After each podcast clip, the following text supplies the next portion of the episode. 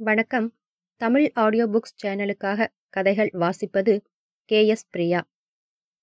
அறிவு கதைகள் நூறு. கதை மூன்று கருமித்தனமும் சிக்கனமும்.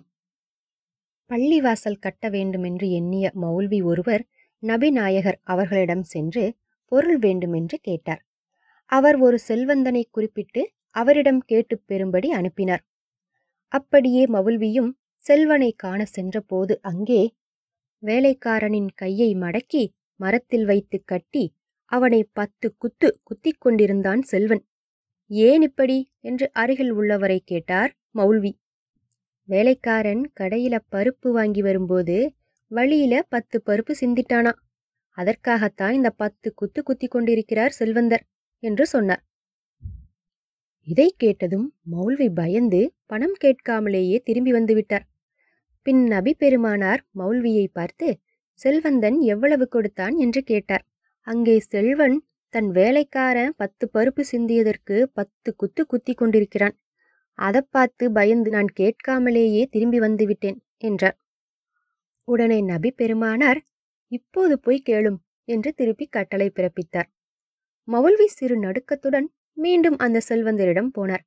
அப்போது அங்கே அவன் ஒரு வேலைக்காரனை தூணிலே கட்டி வைத்து சவுக்காலே அடித்து பத்து சொட்டு ரத்தம் எடுக்க அடித்துக் கொண்டிருப்பதைக் கண்டு பயந்து விட்டார். அது என்ன?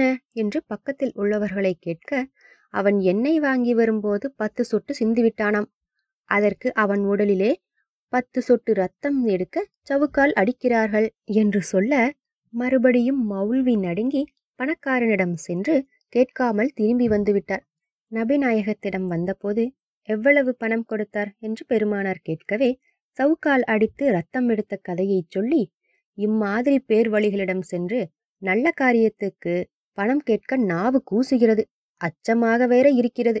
பயந்து வந்துவிட்டேன் என்று மௌல்வி சொன்னதும் மீண்டும் போய் கேளும் என்று பெருமானார் உத்தரவிட்டார். மௌல்வியோ குழப்பத்தோடு மறுபடியும் சென்றார். நல்ல வேளையாக அங்கே கடு நிகழ்ச்சி ஒன்றும் நடைபெறவில்லை.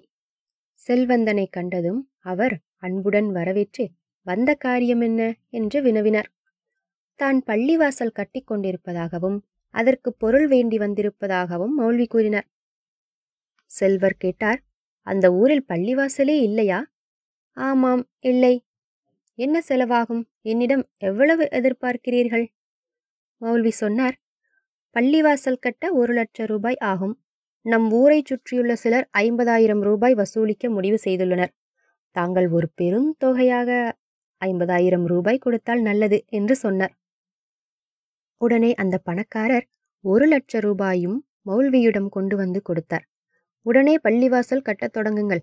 மற்றவர்களிடம் சென்று பணம் வசூலிக்க காலத்தை கடத்தி கொண்டிருக்க வேண்டாம். இது நல்ல பணி உடனே ஆரம்பியுங்கள் என்று கூறி அனுப்பினார்.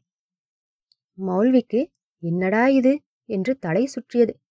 பத்து பருப்பு சிந்தினதற்கு பத்து குத்து குத்தினான். பத்து சொட்டு எண்ணெய் பத்து சொட்டு ரத்தம் எடுக்க சவுக்கால் அடித்தான். இப்படிப்பட்ட கருமி நாம் ஐம்பதாயிரம் ரூபாய் கேட்டால் ஒரு லட்சம் எடுத்து கொடுக்கின்றானே இது என்ன விந்தை? என்று வியந்து எண்ணி கலக்கமுற்று நபி பெருமானிடம் சென்றார்.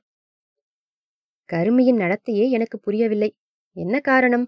என்று மௌல்வி கேட்டார். பெருமானார் சொன்னார் நீ அவனை கருமி என்று நினைத்தது தவறு. அவன் எந்த பொருளையும் பாழாக்காமலும் வீணடிக்காமலும் சிக்கனமாக இருந்து சேமித்து வைத்ததனால் செல்வம் சேர்க்க முடிந்தது. இப்படி நல்ல காரியத்துக்கு அள்ளி வழங்கவும் அவனால் முடிந்ததற்கு காரணமே இதுதான் என்று விளக்கமாக எடுத்து விளம்பினார். நபியின் விளக்கம் கேட்ட பின்புதான் சிக்கனம் வேறு கருமித்தனம் வேறு என்பது மௌல்விக்கு புரிந்தது. இது நமக்கு புரிந்ததா? எட்டு மைல் தூரம் உள்ள ஊருக்கு இருபது ரூபா தந்து வாடகை டாக்ஸி ஏறிப் போவது இடம்பம் அதாவது ஆடம்பரம். அதே தூரத்து ஊருக்கு பஸ் போகிறது என்றால் ஐம்பது காசு கொடுத்து அதில் ஏறிப் போவது சிக்கனம்.